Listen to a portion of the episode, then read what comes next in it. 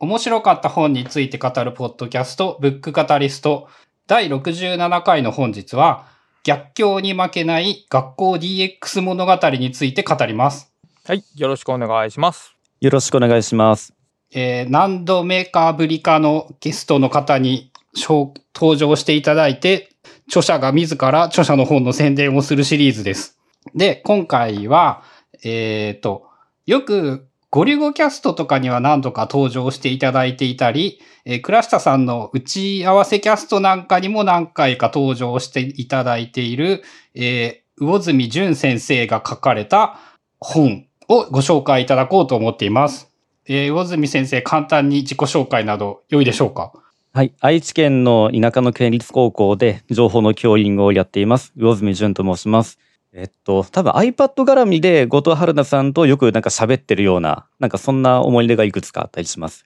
よろしくお願いします。はい、よろしくお願いします。はい。で、今回の本は、えー逆境に負けない学校 DX 物語。えー DX 慣れしていない倉下さんがよくデラックス、デラックスって間違えて読んでいた印象がある DX ですが、あの、我々ニュースとかを見ないから音でなかなか認識できないんですよね。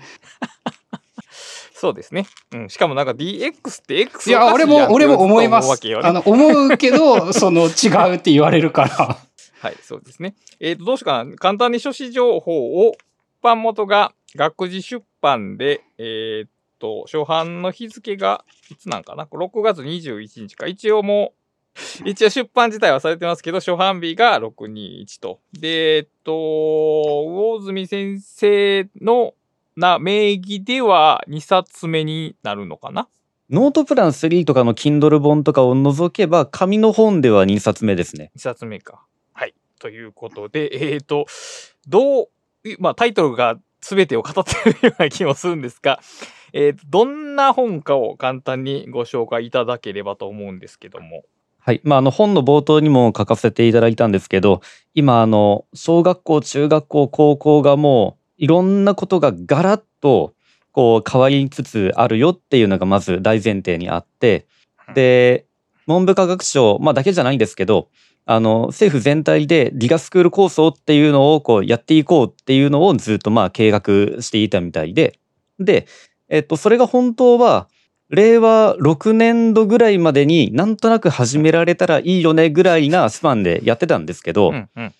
と、令和元年度、2年度、まあ、2020年ぐらいに新型コロナウイルスの感染が拡大したっていうところに伴って、じゃあもっと早くやらなっていうところで急いで導入したっていうところがあって、で、そのちょっと準備をしていきましょうかっていうところから、大体あの頃は小学校でプログラミング教育始めましょうとか、うん。英語の学習が小学校の高学年から始まりますよぐらいな感じに徐々にこうやっていったものを一気にドーン、タブレットドーンっていう風にやっていったので、で、その現場がドヒャーと大混乱した中で、いや、そういうのをちゃんとこれからはうまく使っていこうよっていう学校と、何これっていう、そこでこう思考停止しちゃった学校とでものすごく分かれちゃって、で、あの、僕が勤務していた勤務校は、まあ今でもそこに勤務してるんですけど、同校舎の方で、もうタブレット、いやいや、ダメでしょ。スマホ、いやいやいやいや、ダメでしょ。っていう、そういうような学校だったんですけど、でも僕としては、こう、それがちょっと嫌で許せなくて。で、いかにその学校で DX だとかタブレットの配備についてこう進めていったかっていうのの、まあ、思い出話を語ったような本になってます。なるほど。で、一冊目の本は、えっ、と、教師の iPad 仕事術ということで、まあ、教師の仕事において、まあ、特にその教師個人の作業において、まあ、iPad とかそれに関連する IT ツールをどう使っていけばいいのかっていうことが、まあ、ノウハウ本として語られたと思うんですけど、結構2冊目、ゴロッと趣旨が変わったというか、あの、まあ、別の路線とまでは言いませんけど、あの、一冊目の本が売ると二冊目もなんかそれの路線でっていう ような感じになりやすいかなと思うんですけど、この企画自体はそのどこから生まれたんですかね？そのどっち、どこ主体というか、あの、著者主体なのか、出版社オファーなのか。あ、えっと、それで言うと、だったかな、iPad 本が出てから1年ぐらい経った後に、その学士出版の、あの、まあ、社長さんからも直々に、まあ、僕は、まあ、聞きづらいですけど、の声があって、そろそろ2冊目いいよね、みたいな感じの、こう、声があったにはあったんですけど、その頃、まだそのギガスクール構想の対応に精一杯だったのと、と、その時に、だいたいオブシディアンとか、ノートプラン3とか、Scrapbox とか、そういうなんかノートがリンクでつながる系のものに僕も結構ハマり出した時期で、で、えっ、と、その頃に今ハマってるものは GIGAスクール構想系の話か、それかそういうノート系のデジタルノートの話ですよっていうふうには言ってて、まあでもそれで、その時は、あの、先ほどにもちらっと話に出た情報整理大全の方をなんとか書かなきゃなと思っていたので、ちょっと一旦保留にさせてくださいっていう風になってました。で、えっ、と、それからま、また2、3年経って、もうそろそろいいでしょっていう風に言われて、じゃあ今書けるのは、オブシディアンの本、いやでもそれももうちょっとまだ煮詰まっていなくてっていうところもあって、じゃあ DX でっていうことになって、で、本当はこの DX で、あの、内容の話にも関わっていくんですけど、主に、あの、学校の先生の仕事の形態を DX していこうっていう、そういう話になったんですけど、本当はその後に、授業をどうやってこう DX していったらいいか編も本当はあったんですけど、もうあの、あまりにもこの苦労した話が長すぎて、それが全部カットになっちゃって、じゃあもう、あ、で、えっと、iPad 本が全部で160ページで、今回が176ページで、で、もうなんか思い出話とかいろいろ苦労話とかもためになるからと思って僕が全部ゴリゴリ書いていったんですけど、そしたらページ数が増えに増えて、まあ結果的に値段も上がっちゃったんですけど、で、あと、えっ、と、後ろの方って他の本の宣伝とかも入るんですけど、全部それもカットをして、もうとにかくいろいろ書けることを書こうっていう風になって、で、こんな本になっちゃいました。あと僕あの、見出しとかなんか台割りとかそういうのを作るのがものすごく苦手で、こういうテーマで書いてくださいっていうふうに言われて、ブワーっと書いたものを、もう編集者さんに全部マークダウンのファイルを投げて、で、見出しを作ってもらったらこうなりましたっていう。そんな感じでこの本が出来上がっていきましたね。その企画を煮詰めてるとき、そのオブシディアンはここのタイプってなってたときに、その、ゴールデン先生の中で、この本をどうしても書きたいみたいな熱量というか、欲望、欲求みたいなのはあったんですかね？えっと、それで言うと、本当は、あの、もっとキラキラした内容になるはずでした。予定では。あの、DX でこういう最先端のことをやっていますっていう、あの、よく言われがちなのが、いろんな物知りな魚住先生だから最先端のことをたくさんやってますよね、みたいな、そんな感じだったんですけど、と、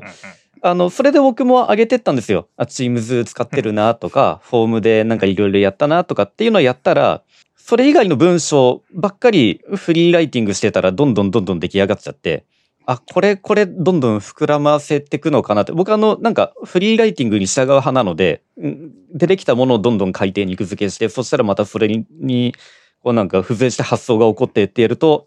気がついたらこうなっちゃいましたね。で、それを編集者さんに投げたら、これ？みたいな感じになっちゃって。でもそれをこう、うまくうまく整理したら、あ、なんかすごく泣ける本になったからっていうふうにして、だんだんこんな感じになっていったっていう内容で、最初はもっとキラキラしました。うん、なんか、そうやろうな。さすがになんか、この本、このテーマで行きましょうという感じでは、なんか企画は通らなそうだなと、ちょっとずっと、あの、読みながら思ってたんですけど、やっぱそういう、紆余曲折があったわけですね。ありました。で、吐き出したものを整理してもらったら、まあ、ほん、ほんとたまたまこうなったっていう。もっとカットすることがもっともっとあったんですけど、でももうなんかこうなっちゃったからには、全部入れたいですっていうふうに言って、無理やり入れてもらったものですね。うん。やっぱこう、編集さんは、ちょっともっとキラキラする方に直しましょうみたいなことはなかったんですかね？あの、例えばなんですけど、こうやったらうまくいくよっていうのが、あの、終わりの方にあるんですけど、あの、まあ、あんまり悪く言うつもりはないんですけど、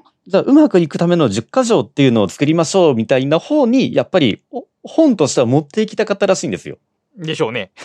そうなんですけど、そんなそんな10箇条なんかねえだろっていうふうに僕は思ってて、それぞれに苦労があり、それぞれに気をつけなくちゃいけないことが別々であったり、まとめるものは無理だなと思ったので、じゃあもう物語ごとにどんどんどんどん書いていこうって思って、物語の部分を主に書いたのは去年の夏休みぐらいで、それこそデイリーノートをずっと見ながら、ああ、こんなことあったなと思って、それを物語として起こしたっていうふうにして書いていきます。うーん。えー、だから実践している時に、まあその本用に取材メモとかがあったわけじゃなくて、まあある種自分の作業記録を参考にしながら、まあその自分のやってきたことを振り返りながら書き起こしたみたいな書き方ですか？あ、そんなイメージですね。あと、あの、チームズを、えっと、まあ、この本にも出てくるあのメンバーの方との、まあ、共通のその情報を共有するチームがあって、で、もう今廃止されちゃったんですけど、Teams の中に Wiki の機能があったんですよ。ほう。もう今、ワンノートに吸収されちゃったので、もうないんですけど、で、あの、自分たちがどういうところでどういう苦労をしたかっていうウィキが、うんその、このなんか最後の後書きに出てくるような先生方と共有しているチームの中にあってうん、で、そこに、ああることないことずーっと書いてったんですよね。で、あ、いい材料があると思って、で、その先生方にも許可を取って、じゃあこれ世に出したいですっていうふうに言って、で、それでもううまくエピソードごとにまとまってたので、それを見ながら自分の、あの、さっきのデイリーノートの作業記録も見ながら、がエピソードごとにまとめていったって形です。なるほど。これ、今読みながら本の感想なんですけど、はい。えー心が病むようなことはなかったんですかね？え、いや、それは毎日転職したいって言ってましたよ。ですよね。その、その時はもう。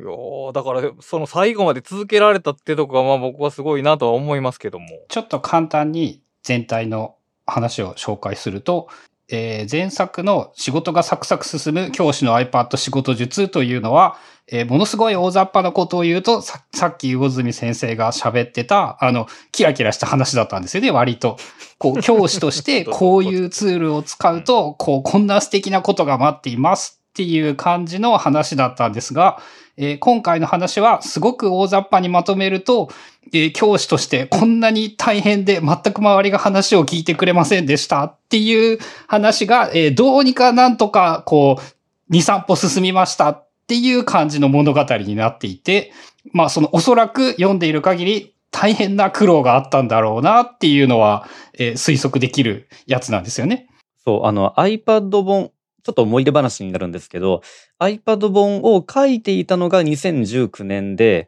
iPad 本が世に出たのが2020年の5月あたりでして、で、えっと、本が出てから、まずその、管理職の先生方が読む週刊教教育資料っていうのがあるんですけど、それの、あの、本について語るっていうコーナーに寄稿させていただいたりとか、あと、それから、ちょっとこう、取材に来てもらったりだとか、ちょっと売れっ子なあと、まあ、あの、感じになってきた。株式会社 PFU 絡みですね。で、それで取材があったりとかで、結構その管理職の先生に許可を取らなくちゃいけないような事案っていうのが増えたんですよ。で、その取材とかが増えるたんびに、まあ、例えば僕の名前で検索をすると出てくるような記事がどんどんどんどん増えていきます。で、本来だったら、あの、僕のの立場で言うと、そこにも学校名が出るので、学校の名前で検索してもいろんな事例が出ると僕は思ってるので、僕はこれは、あの、いろんな人にも学校を見ていただく貴重な機会なので、学校のためだというふうにも思ってたんですよ。ただ、あの、その時の、ああんまり言いたくないんですけど、管理職の先生は、まあ、あなた個人で出るんだから、学校のためにはならないから、あんまり勝手なことしないでっていう立場でして、僕がそのネットで目立ってば目立つほど、悔いとして出ちゃうので、それは困りますよ、というスタンスにどんどんどんどんなっていきます。うん。まあ、なりそうですよね。ものすごくなりました。取材増えるのになんでこんな仕打ちをみたいなものはよくよくありましたね。まあでも、もうその段階からちょっとこう、コミュニケーションエラーが起きてたような感じがありますよね。それって、そのやっぱ、たと思います。出る杭は打たれるという論理がまさに働いているっていうことなんですかね？高校はそんなに強くないと僕は思ってたんですけど、うんうんうんあの iPad 本なだけだったらまだ良かったんですよ。その一人で何かやってるな本が出ただけだったら。らまだ。うんはいで、周りを巻き込んでいいってどんどん変化するってなると、ああ、そっか。あの、俺が圧、力が生まれるんですよね。俺までやらんといかんのかってなってしまうのか。で、俺にいらん仕事が増えるんじゃないか。はい。なので、じゅあの、勝手なことをやるんじゃないぞっていう圧がものすごく強かったですね。ああ、勝手なことをやるんじゃないぞね。その教頭先生とか校長先生がなんかわからんけど取材、話聞かれてもなんて言ったらいいかわからんわ、みたいな感じになるのかな、やっぱ。まあ、管理職の先生方に対してのインタビューはなかったんですけど、うん。まあでもメディアが切れば来れば多分学校として一応対応するだろうからね。まあ、あとはこう言っちゃあれなんですけど、メディアの種類にもよりましたね。あの雑誌だとよくわからんと言って、例えばなんですけど、あの、一個取材の成功例で言うと、あの、おにぎりアクションっていうのがあって、あの、企業が協賛をして、えっと、おにぎりアクションっていうハッシュタグで、ツイッターとかインスタグラムで、何かそのおにぎりの写真を、まあ、おにぎりじゃなくてもいいんです。おにぎりの形をしたものを投稿すると、それをこう拾った企業の方が、そのおにぎり1個分のその募金をこう、海外のとかにやるみたいな、そういうなんか、チャレンジ企画みたいなものがあって、で、あの、この後書きにも出てくる、あの、とある家庭科の先生が、これなんか面白そうだから調理実習でやってみたいっていうふうに言ってらして、で、それの、あの、じゃあ写真僕撮りますよ、一眼カメラあるんでっていう風に言って、結構生徒がいい感じの写真を撮ってくれたの、あえいい感じのものを作ってくれたので、僕がまあいい感じにこう盛り付けて撮ってっていうのをやったら、NHK の取材が来たんですよ。なので、あの、いい感じの写真を投稿すれば、NHK の取材が来るんだっていうなんか一個のルートにあったんですけど、その時はもう管理職も総出でお出迎えですごく良かったんですけど、NHK が来たっていう。良かったんですけど、あの、ここの本にも書かせてもらった通り、雑誌の取材だと、あ勤務時間中はダメだ。調理実習とか見に来るって勤務時間だよな。なんかそういう矛盾がこう、どこからこう、はらんでくるような、そんな感じの空気感がひしひしと伝わってきて。なので、こう、人によって、なんていうかな、あの、態度を変えるような、そんな方でしたね。その時の管理職の先生。うん。ままあ、誰しも持っていることは事実なんですけどね、そんな要素はないあ。はずがないのでまあ、。まあそうですね。だあそれが皆無ってこととないですけどね。うんうん。協調的すごく強い度合いで出てきたっていう感じでしょうね。うんで、その本の執筆の話で言うと、えっ、と、どこの部分が一番書くのを苦労しましたかね？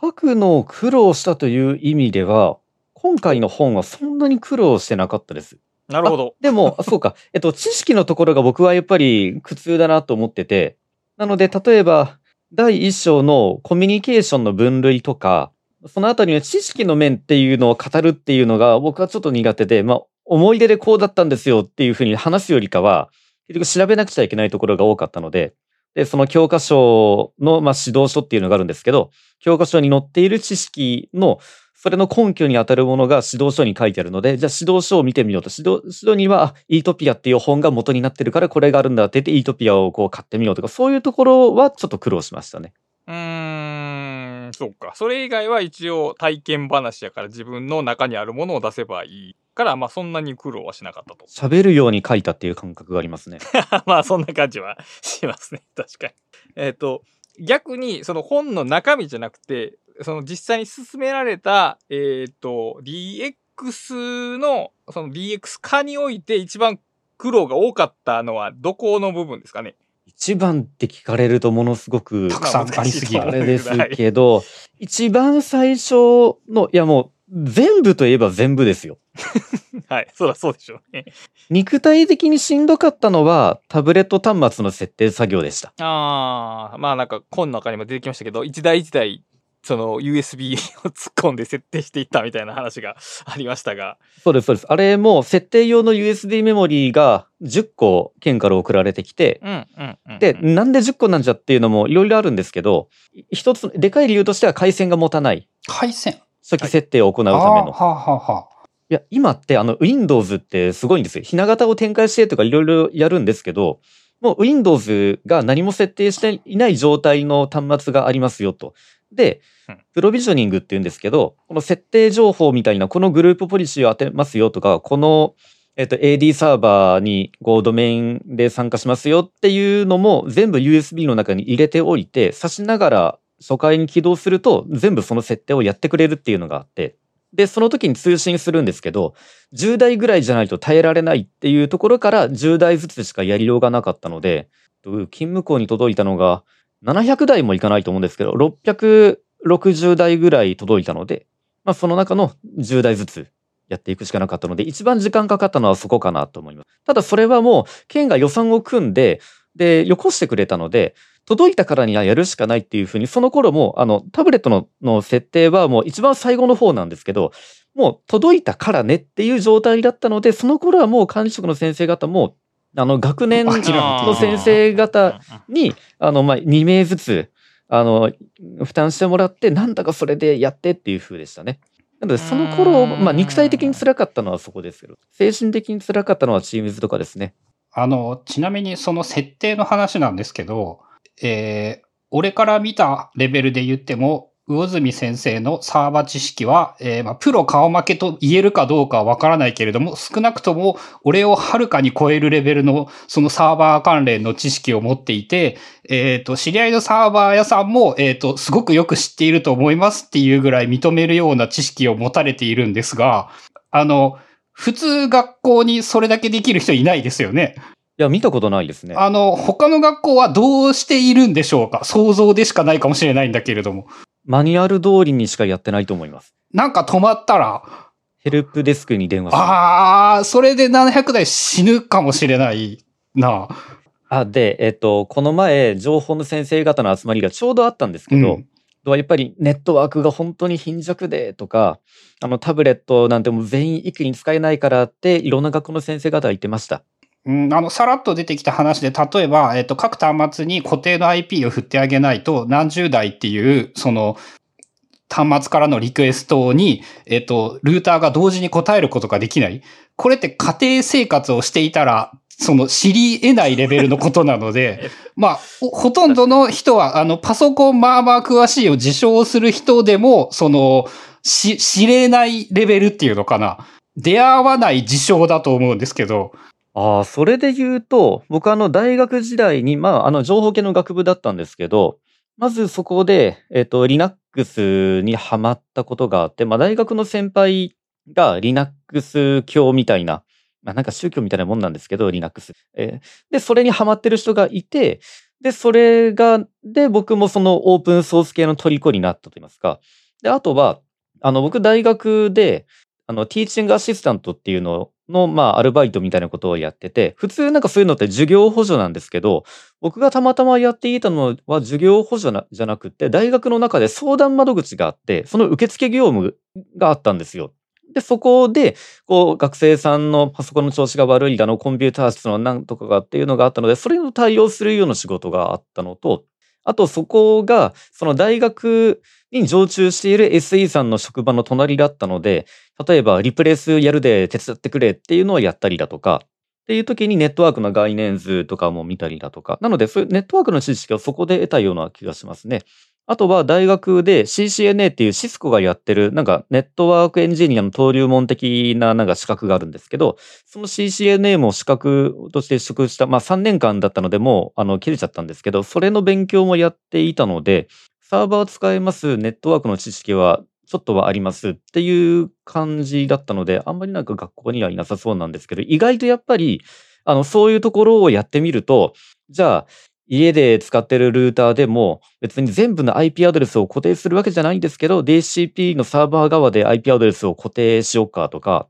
なんかそういうことはよくよく普段からやるようになりました。なんかあれだね、あの、ジョブズの繋がったみたいな話が、今に、まさにそれが実現できている。当時、情報の先生になるとしても、700台のタブレットを設定することになるだろうっていうのは、おそらく想像してなかったんじゃないかと思うんですけど。確かにま。あ、想像はしなかったですね。あでも、えっと、大学4年生の時に、あの、派遣のバイトをやったことがあって、えっと、中学校のコンピューター室の入れ替えのなんか派遣のバイトがあったので、そういう時にも、あの、なんかクリックするだけの簡単な仕事みたいな感じだったんですけど、うん実際には Windows をダーッとインストールして、ひな形展開をしてとか、IP アドレスダーってやってっていうような作業を、なんか工程での通り、まあ、作業員だけだったんだ。作業員としてやっただけだったんですけど、いつかはこれの設計する側だったらどんな風に IP アドレス振るかなとか、そういうことを考えながらやったので、なんかそういうなんか過去の、それこそ大学時代にやっていたことが、あ、今になって生きるんだなっていうのは、今でも思ってますよ。うん。いや、そのストーリーとして見事だなっていう。あの、言ったら、そんなこと何も考えずにやれば、あの、何も考えなくても割と済ませてしまえることをちゃんとやってきたことが生きているというのが、えー学校 DX 物語に、えー物語として生きてきている感じ。あそこはかっこいいなと思って。ありがとうございます。こう、その、なんですか、そういうパソコンテクニックは、情報の担当の先生の標準じゃないですよね。うん。えっと、まあ、レベルによりますね。あの、例えば逆にもっと高い人もいる？逆に言うと。あ、それで言うと、愛知県の私立の高校の先生なんですけど、はいとえっ、と、言ったらいいかな、プログラミング言語に相当するものを自分で作ったよっていう方も中にはいらっしゃいますね。そうか、それそう思うん語作る人はですね。確かに。でもネットワークとはそのタイプが違うよね。うん、確かにね。うん。そうなので、いろんなタイプの人がいますけど、まあ、情報科の教員っていうと、情報っていう科目を教えることに特化してる先生方なので、本当はこのハードウェア系の知識ってそんなに必要とされてないんですよ。うーん、うん、そうだね。確かに。単純に言ったらそうだね。確かに。はい。なので、教科書の内容を教えるのにサーバーの知識っていらないんですよね。サーバー操作の知識はいらんね。いらないですね。うんうん。なので、僕は多分特殊なタイプだと思います。うん。だから、例えば他の学校でおいて、その、なんか、端末困ったからって情報科の先生に頼ったらなんとかなるというわけではないわね。あそうですね。あと、えっ、と、愛知県の高校で言うと、そういう ICT の担当っていうのが、あの、二人以上配置をし、配置というか、まあ、決めなくちゃいけなくって。で、えっ、と、多く、まあ、多くの場合は、えっ、と、情報科の教員なんですけど、中には情報科の教員で自信のない人は、他の先生にその任を任せたりとかもありますね。おー、ということは、それ、全員がその高校で IT 苦手やったら、誰かが貧乏くじを引かなければならないということになりますね。あ、あの、よくよく、あの、例えば、勤務校から他の高校に転勤された先生から、よくヘルプの悲鳴が聞こえてくるんですけど、あー新しい学校チームズがなかったとか、あ、入ってないっいうっててことね。場合は、あ、そう、導入されていない。アカウントが配られてないっていうレベルですね。おー、えーできていない現実は。っていう学校もあったりそれは、えっと、ちなみにで言うと愛知県の公立高校で起こった出来事っていうもちろんですすよ。ね。それは、あの、息子がそのうち高校生になる親としては、そういう情報が非常に重要ですよね。何年後よ。いや、10, 10年、10年、10年ない。10年経ったら大丈夫やろ、さすがに。いやー、でもだってそうじゃない格差がいっぱいできてくるってことでしょ、多分。うーん。まあでも、10年経ったらもうだって、えっ、と、か、えー管理職がもう IT 慣れしてる人が多いやろから、さすがにやとは思うけど。いやー、俺たちと同い年でもやっていない人、できていない人、やる気がない人は無数にいるし、まあ、そうかあの、この本に出てきた、えっと、僕が全部電話取りますっていう人は、魚住先生より年下らしいですよ。な、いくつぐらいの方なんですかね、その人は。あいくつだったかな ?20 代半ば、えっと、ほぼほぼ新規採用を受けて2、3年、あ、そうですね、新任、まあ初任って言われてる、まあ新規採用でその学校に勤務してきて、あの話は彼が、2年目、3年目とかですね。でももうその先生を僕は責めるつもりはなくって、あの、仕方なかったことだと思うんですよ。学年主任が言ってるんだ、それは絶対なんだっていう、あの、ザ体育会系っていう、うん、うん、うん。まあわかりやすいですね。うん。はい。あの、学校の先生の、えっと、教員採用試験になるためには、あの、面接をパスしなくちゃいけなくって、で、えっと、いろんなその教員採用試験の、その、なんていうかな、あの、募集要項とかによく書かれてるのが、その、どこどこ県が求める教師像っていうのがあるんですよ。うん。で、愛知県は、協調性がトップなんですよね。うん。ほう。はいつまり、新しいことをチャレンジっていうのはもちろんそうなんですけど、協調性が大事なんですよ。うん。足並みを揃えることが大事なんですよ。え、ってことは逆に言うと、はいその、す、すみません、話をこうしちゃって。協調性じゃなくて、だから創造性がある方、クリエイティビティがある方がいいって言ってる県もあるということですか？僕はあんまり見たことがないです、ね。ですよね。はい、すみません、どうぞ。いやいや。まあ、なので、その教員採用試験をパスした人たちの集団が愛知県の先生なので、まあまあそういう集団だよなっていう感じです。はい。まあ、それは、だから日本企業とか、日本の組織全般そうじゃないのかなとちょっと 聞きながら、その愛知県がどれぐらい特殊なのかっていうと、なんか僕は結構平均的かなっていう気はしたんですが、まあもちろんわからないですけど。まあ愛知県で言うと、はい。トヨタがやっぱり大きいので、やっはい。ぱりこう、工業で成り立ってる。県っていうようなイメージはありますね確かにはい。なので、お大元がまあ、バックに全てがそれってわけじゃないと思うんですけど、やっぱり足並みを揃えるっていうのはそういうところから来てるのかなと思ったりします？そうか。じゃあ、例えば京都とかと違うかなやっぱり。そう 全然これはまあ教員採用試験の募集要項を見てみないと何とも見てみないとだから言えないね。見てみたら、それちょっとチェックする。県ごとの違いをチェックするの。ちょっと面白そうだけど。まあだから、まあでもまあ、だいぶ、その日本平均的で言うとそうで、そ結構そういう割合が高いそうで、で、そういうところでなんか新しいことをやろうとしたら、まあ、その、強度の強さはあれ、似たような経験をすることにはなるでしょうね、これ。小学校、中学校はまた違うんですけど、ほう。あの、小学校、中学校は、えっ、と、さっきも言ったように、嫌でも足並みを揃えるんですよ。はい、はい。で、今回のギガスクール構想で言うと、小学校、中学校は、うん ICT を使いましょうに足並みを揃えたんです。おはい、ー、はうまくいった。はい。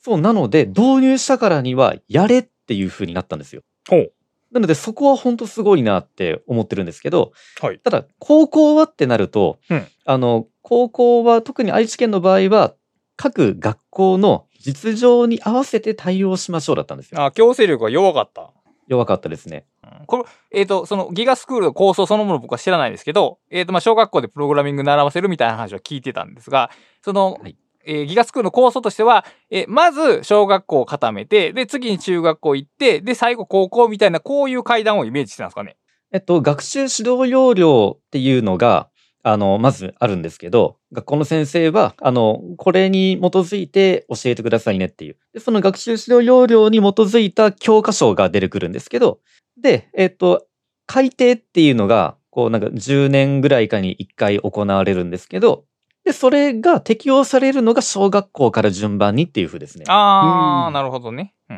うん。なので、プログラミング教育が話題にっていうところから、小学校は新しい学習指導要領に沿った授業が展開されるようになって、で、大体それって、その時の小学校の何年生からっていうのが順番にこう始まっていくんですよ。わかりやすい例で言うと、教科書を使ってる教科書がガラッと変わるタイミングですね。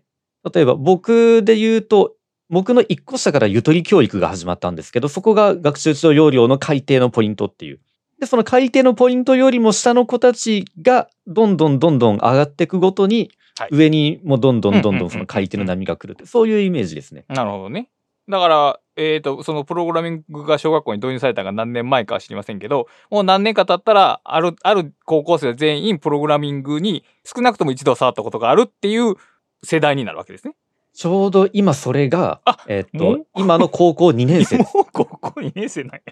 あそうですよ。だいぶ、だいぶ時差があるけど、ああ、そうか。だから、もう逆に言うと、げげ今この段階の高校2年生がタブレットを使えへんのはかわいそうってことですよね。もうそりゃ。あもちろんそうです。なので、今の高校2年生が入ってくるときううん去年。えっと、間に合ってないとダメですよねうんそうですね。ううん。で、えっと、なので、例えば小学校でプログラミングをやり、中学校の時にギガスクール構想で最初の波が押し寄せてきて、タブレット端末を当たり前のように使ってきて、うんじゃあ高校来ましたよ。黒板、チョーク、ノートみたいな、そんな風だと、えーってなるじゃないですか。なりますね。なので、それに合わせて、で、どんどん僕も準備をしようっていう風に思ってたんですけど、はい。お思ってたらとんでもない目にあったっていう話ですね。うんまあそうですね。でもまあ、その、子供たちはだんだん学年が上がってきて、で、高校に入るわけですけど、高校の先生は、そういう段階を踏まずに急にタブレットで授業をしなさいって、まあ言われたら困りますよね、そりゃま あ。まあでも中学校でも一緒ですけどね、あのはい小学校でも急にタブレットはやってきたので、うん、なるほど。で、で、まあ使えっていう。うんなの、で唯一の違いは、あの、使ったんだよねっていう報告書を出すか出さないからと僕。ほう。嫌でも使わなくちゃいけなかった理由があったんですよ。小学校、中学校は。ああ、その強制力があったから、もう実績を作らざるを得なかった。はい。そして、そういう風にすると、ものすごく成果を出せているんだなっていうイメージでもあって、組織の、まあ、足並みをそ、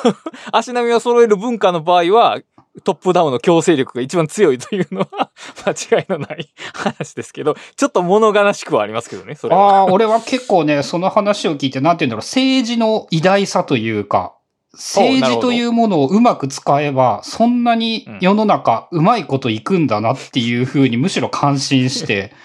いや、でもそれ逆のことも起こるわけやからね。うん。まあ、怖いとは思いますが。まあ、あの、メディアを見てるとものすごくわかりやすいですよ。ギガスクール構想、特に小学校、中学校というか、ギガスクール構想全般に対してうん、不安視するような記事がめちゃくちゃできたんですよ。できたんですよ。はいはいメディアはどどんだけ報道して、そうですよ。タブレットで、こう、視力がどうのこうのとか、うんまあ、その端末の次のもう更新の時期が近くなってるので、それはどこの予算だとか、ああ、なるほど。タブレットのせいで情報モラルの問題もみたいなのとかがいろいろ出てきて、うんなので、まあ、そういうのをこう悪く書くようなところが結構多かったですね。で、うちのにかつていた管理職の先生は全部それをこうエビデンスにしていましたね。やべ、ゲーム脳みたいな話になってきとるやん。ああ、まあでもそれはまあそうそれも自そうですね分、自分で身近に使ってなくて、その大手メディアがそう言ってたら、まあそうかなって、確かめる前にそうかなって思い込んでしまうのはわからないくて。だから、結局悪意があってそう言ってるよりは結構本気で心配したわけね、要するに。あ、それがでかいと思う。心配、あ、いいいい言葉ですね。心配なんですよ。えー、始めたくなくなるぐらい心配してたんですよ。ずっと心配したかったんですよ。啓蒙不足じゃないかって思ってしまうんだけどな。うーん、まあ、啓蒙不足か否かで言うと、まあ、責任は文科省にあるかもしれないけど、でもそれを言い過ぎると、その、高校の自由、自由裁量っていうのが損なわれてしまうわけで、それはでも、ある程度は仕方が、まあ国立、えー公立であったとしても、まあ仕方がないかなとは思う。だから、うん、だから、新しい世代はそういうのに適した人が管理職になっていくようになれば、まあ、好ましいわけだが、まあ、それは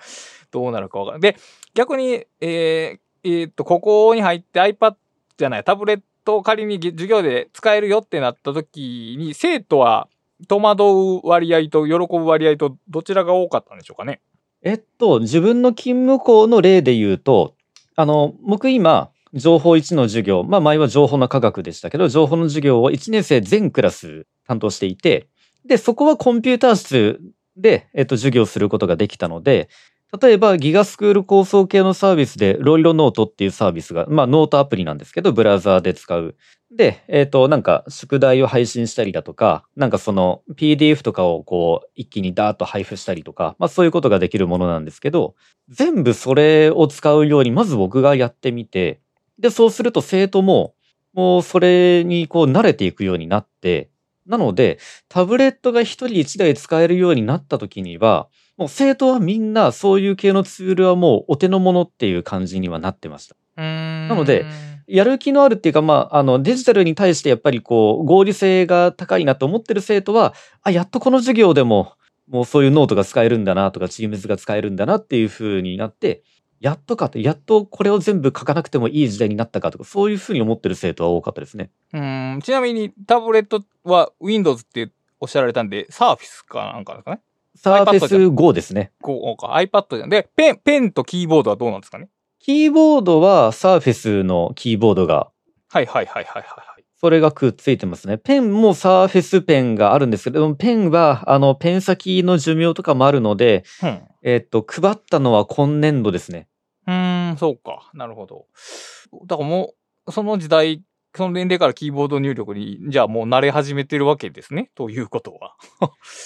僕はキーボードにものすごくこう関心が高いというか、まあそれは言わずもがななんですけど、はい。なのでタイピングの、うんあの指導には力は入れてますよ。お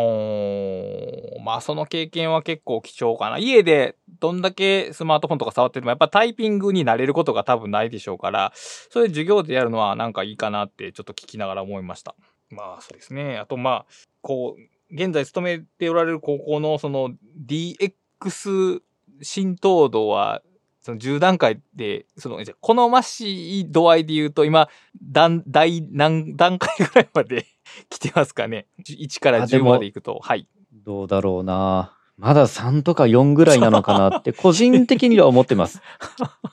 そうまあ、六その、9大点の6にもいかない。結構まだ足りない部分があるって感じですね。ということは。あの、まだ紙ベースでやってる仕事がものすごく多いので、ああ、その、教師の仕事側として。あそうです、そうです。はあ、はあはあはあ、例えばどんなことが？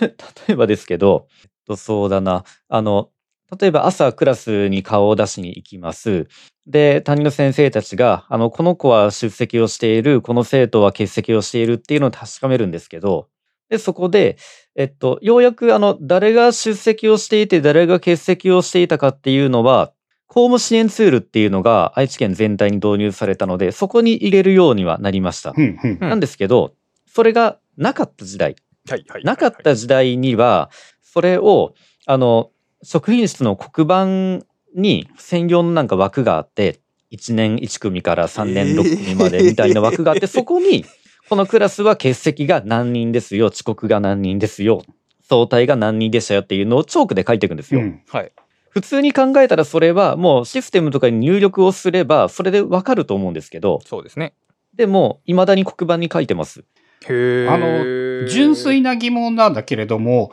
それを書くことにはどういう効果が見込まれるんですかね？それを書く、あ、書いた後は、えっと、入力の係の人が、あの、いて、うんで、その人がその黒板を見ながら、えっと、手書きでまず専用の用紙にそれを書き写していき、うんそれを今度は専用のエクセルシートに入力をすると、あの、年間を通して欠席率っていうのがこう出るよっていうああ、その学校の評価の数字になるわけね、言ったら、その欠席数とか率とか。そうですね。で、それを、あの、県教委が取りまとめたりだとか、あとそれから学校ごとに情報交換するときに数字として出したりとか、で、あの、あなたのとこ多いですね、少ないですね、どうやってるんですかみたいなことが、のネタになる。そうですね。やっぱりあの、レベルの偏差値の高い学校と偏差値の低い学校とでは遅刻の割合っていうのは随分違ってくるので、やっぱそれが指標になったりするので、それを計算するためのエクセルシートが残っている限り、あの、その仕事は残るんですよ。ただ本当は公務支援ツールで、毎日のその欠席とか遅刻とかは入れてるはずなので、はいそれを頼りに、あの、そこからエクセルに吐き出すこともできるので、仕事のやり方を変えれば本当はなくせるなっていうことがあるんですけど、あの、学校にはまだまだそういう、な名もなき公務っていう風に、あの、どっかで話題になったりしてるんですけど、そういうのがいっぱいあるんですよね。でもそれは、ぼ僕の係ではないので、あの、僕は人の仕事には口が出せないので、本当は。出したがためにこんなことになっちゃったので、なので、あの、まだ黙ってます。そうですね。いやまあそうかいい話じゃないですか。あの、情報化と DX が違うって言っていた事例がまさに今の話にあるなっていう感じがして、てか、デジタル化はされてるけど、うん、DX が行われていな。い。あ、そうですね、そうですね。だから、まさに違いってそうえっ、と、ですね。デジタル化はじゃあひょっとしたら6か7ぐらいまで進んでいるかもしれない。学校は。ああ、デジタル化だけで言ったら、まあまあまあ、そうですね。まああの、職員会議が、はいあの、全部 PDF になったのが大きいですね。あーまああ、あそうですね。あ、あの、なんかやっぱ PDF っていうのもやっぱデジタル化っていう印象があるかも。うん。そうやな。はいそうですね。まあ、あの、DX の観点で言うと、PDF ってものすごくちょっとめんどくさくて。まず書け、書きづらいし。あ、そうですね。うんあとはなんか訂正事項がありましたよ。修正が必要ですってなった時に、またなんか上げな、ここに上げ直しました、見てくださいって言うと、見てない人と見た人とで差が生まれたりとかあるので、そう、本の中に書いてましたけど、PDF を、PDF を共有してるんじゃなくて、PDF を共有フォルダーに一個一個コピーしていってるんですよ。いや、そうですこよ。れ生半、これ、これ中、結局そのデジタル化と言いながら手間が増えてるという、この 無、無意味なデジタル化。まあ、その紙よりはいいけども、そのデジタルにするとはどういうことなのかという理解が欠けたままに、なんかそのパソコンで情報を使いましょうみたいなことだけになっているという、まあ典型例ですね、それ。ペーパーレスって紙をなくすことだよねっていうところの段階ですよね。うん。でもまあそこは通り抜き、そう一段階目としてそこはまあくぐり抜けていかなければならないところなんでしょう、きっと。うん、なんか。なので、いつか、まあ、その段階で、はい、あの、いつか気づいてねっていううん。気分でいます。そうですね。まあでもまあそういうのがきいいつかは気づく人がある程度、その運、その運ですけど、まあ上とかチームのリーダーになって、でまあちょっとずつ変わっていくという、だからまあ結局その、極端なこと言うと、大住先生が教頭になったら済む話ですから。まあ時間の。教育、時間が教育委員会がまだ上にいるからね。いや、でもやっぱり現場が取り仕切ってまあだいぶ変わるかうん。うん。こう、だって、そう、魚住先生と同じこと思ってても、協調性が大事だから黙ってる人はたくさんいるわけで、きっと。まあ、そういうとこから、そう草の根から変わっていくのはそういうとこやと思いますけど、個人的には。そこで、その25歳の熱血先生が、こう、魚住校長先生が生徒のことを考えていないんですとかって言われてしまうかもしれないい。そういうのは結構コロッと風向き変わりますわ、ああいう人変わるもんなんかな。ちょっとまあわかんないんだけど。あの、そういうのはあっさり意見、その、ポリシーがあるわけじゃないから。その、場の空気に、を合わせるのがうまいという感じやから、そういうのは結構コロッと変わる感じですね。その、いや、そのデジタルが絶対あかんっていうポリシーで言ってはんやったら多分違いますけど、多分そうじゃないんで、きっと。そうか、あの、さっあき、それは本当にそうですよ。ちょっと、あの、言わずに言え、言えなかった話なんですけど、あのね、協調性とは何なのかっていうことをすごい今の話を聞いても思って、ほう。協調性というのは他の人が言ったことに乗っかることが協調性だと、えー日本では考えられているっていう認識でいいんですかね？日本の場合は協調性を一番、こ日本でいう協調性を言うなら、要するに空気ですね。空気に従う。え。倉下さんとか魚住先生が考える協調性とは、だとすると逆に言うと何なんでしょうかね？俺ちょっとわからんなと思って。え、わ、わかりやすく言うと、えーっと、多数決で多数派が正義。という、その感じを崩さないことやね。要するに。あそこにうですね。意を唱えないこと。うーん。ああ、多数派がこうだと思うことにし、従うことができること？下が、うん。その上で、その、間違ってるなと思ってても、それに合わせられること。これが、いわゆる日本社会で求められている協調性。その定義だとすると、やっぱ協調性に良い面が一つもないような気がしてしまうんですけれども、い一致団結しやすいよね。あ、全体がスムーズに物事が進むから。上行く。そうそうそうそうそう。それはだから、物事が、その最初にセットされたものが、良い場合はすごくうまいこと言うけど、うん良くない場合に方向転換できへんっていうデメリットがあって、でいわゆるその変革の時とかは、大体邪魔。あ、でも変革の時も全員が同じ方向を向いていければ、プラスの方向に働くってことですよね。だからそこを、そういうふうに教頭とか校長みたいな人がいいればいい。でも、そういう教頭、普通こ教頭か校長も、それより上に、だいたい協調的に なってるから、その、どっかで、その、えー、なんていうの？トリックメーカーっていうか、ジョーカーみたいな人がいんねん。そういう人がいたらそこが起点で変わって、で、日本って隣の人がやってるとそれを真似するようになっていくから、それがオセロのようにこう変化となって広がっていくっていう、そういう構図はよく見かける。うーん。そうか。そして、それが協調性が愛知県が教員を求めるときに、えー重要視される項目だっていうことなんですね。まあ、それもだからそういうことだと思うんで。はい。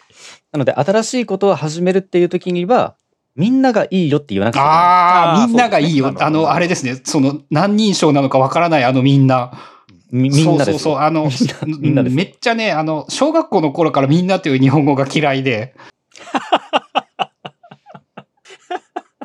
すごくわわかりますよからんではな。い。わからんではない。まあそうだとすると、やっぱその自分はおそらく協調性という言葉は、パラメーターは非常に足りないんだろうなということをなんか、ちょっと他の人からの目線で振り返るというか客観視できた気がします。うん。そういう組織で働くとストレスは多いでしょうね。うん、あのね、今その神社委員をやっていて、だいぶ辛いですからね。最初はちょっと社 社会的な興味があってやれていたけれども、だいぶなんか、こういうことかっていうことを思い知らされる感じ。なるほど。やっぱり縦社会ですか？えっ、とね、縦ではないですね。一応、寄り合い的な組織なので、うん。縦的な問題はないんですけれども、えっ、と、まず全、ほとんど全ての人がやりたくてやっているわけでないという前提が あるはい。上で、えっ、と、全員が、えっ、とね、保守ではなく伝統主義。うんうん。なるほど。で、えっ、と、伝統主義であり、まあそうなのかな。やっぱその伝統主義というものがすごく嫌なのかな、自分の場合は。うん。そうやね。まあ、うん。そうやな。伝統主義、伝統市場主義かな。おそらく。で、その市場が嫌なのよ、うんきっと。っていう、その、何も考えてない感が 多分嫌なんやろ。多分 まあ、多く、多くの人たちはあれですよね。もう、その年さえやりきっちゃえばいいからそうそうそうそうそううそうそう。そうやね。確かに。はい。わかりやすい。で、まあ実際そうなんですよね。多くの人はそれでいいので何も変えなければ良いけれども、まああの、それで2000年ぐらい続いているものらしいので、えっと、まあ続くのかなっていう気はするんですけど。うん、まあ、それはそ、うん、そういうものはそういうものでいいし、例えばそ、その行事で、別に、その、めんどくさいことしてる人たちが、その、自分たちがめんどくさいことしててか、閉じてるんやったらいいけど、学校教育の場合って、そう、生徒に影響が及ぶじゃないですか。ああ、そこが多分問題ですよね、こそのの場合は。影響の範囲が桁違いか。うん、だから、職員がすごい苦労して仕事してますやったら、まあ、頑張ってくださいで済むけど、そう、そういう人たちに教育をされる子供たちがいるわけで、そこは外部性があるから、ちょっとこう、考えても欲しいなという度合いは高まりますな。そうか、そういうところですね。まあそう。まあ日本は結構そういう横並びというか、和を乱さないというのがあって、で、そういう中でどうやって革新を、核変を持ち込んでいったらいいのか、っていうところを、まあ、無策で突っ込むと、まあ、この本みたいになるから 気をつけましょうという、まあ、教訓が得られる本ですね。そうですね。その、まとめ的な感じで、俺もこのよ本を読んだ感想で言うと、えっ、と、前回は、えっ、と、なんて言ったらいいのかな？用語としては、えっ、と、仕事術の本だった。えーうん今回は、えっ、と、政治術の本だったっていう感じがする。おー、そうか。わ僕はチーム術の本として読んああ、だけど、ね。そうか。チーム、それをチームって考えるんですね。その場合で言うと。うん、だから、え iPad、前作の方は結局自分の仕事の領土の中の話だったから、まあ別に文句言われることはないけど、この場合はが職場っていうものの中で、そのやり方をどう伸ばしていくかやから、まあそれはもちろんそのチームの中には政治もあるけど、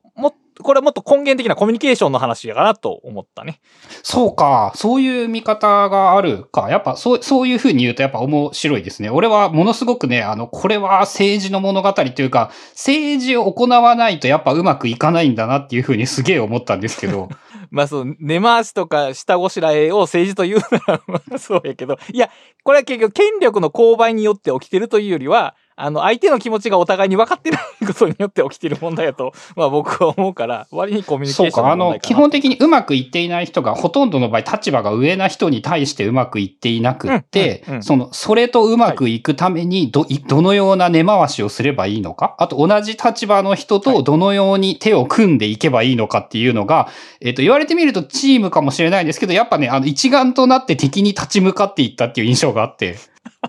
あ なるほどまあそのその話で言うと、あの本のタイトルにも関わる話なんですけど、はいあの学校 DX までは決まってました。あの、はい教師の iPad 仕事術っていうタイトルと比べると教師のが学校にあたって iPad が DX で、うん、じゃあ次は漢字が来るよねっていうのがずっとタイトルで ずっとあって、ここが空欄だったんですけど、あの、まず出てきたのが奮闘記だったんですよ。うん。ああ、なるほど。奮闘記とかなんちゃら戦記っていうのが第一候補に出てきて、